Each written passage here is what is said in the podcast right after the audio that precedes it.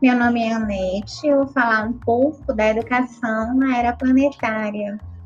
Neste contexto de profundas transformações ideológicas, culturais, sociais e profissionais, a educação ela é apontada como o cerne do desenvolvimento da pessoa humana e de sua inserção na sociedade. A escola do século XXI é sim uma organização complexa, multidiscursiva e território marcado pela diversidade. Esta escola permanecerá estática e imutável ou irá metamorfosear-se? A escola reflexiva, ela pensa-se no presente para ser projetada no futuro.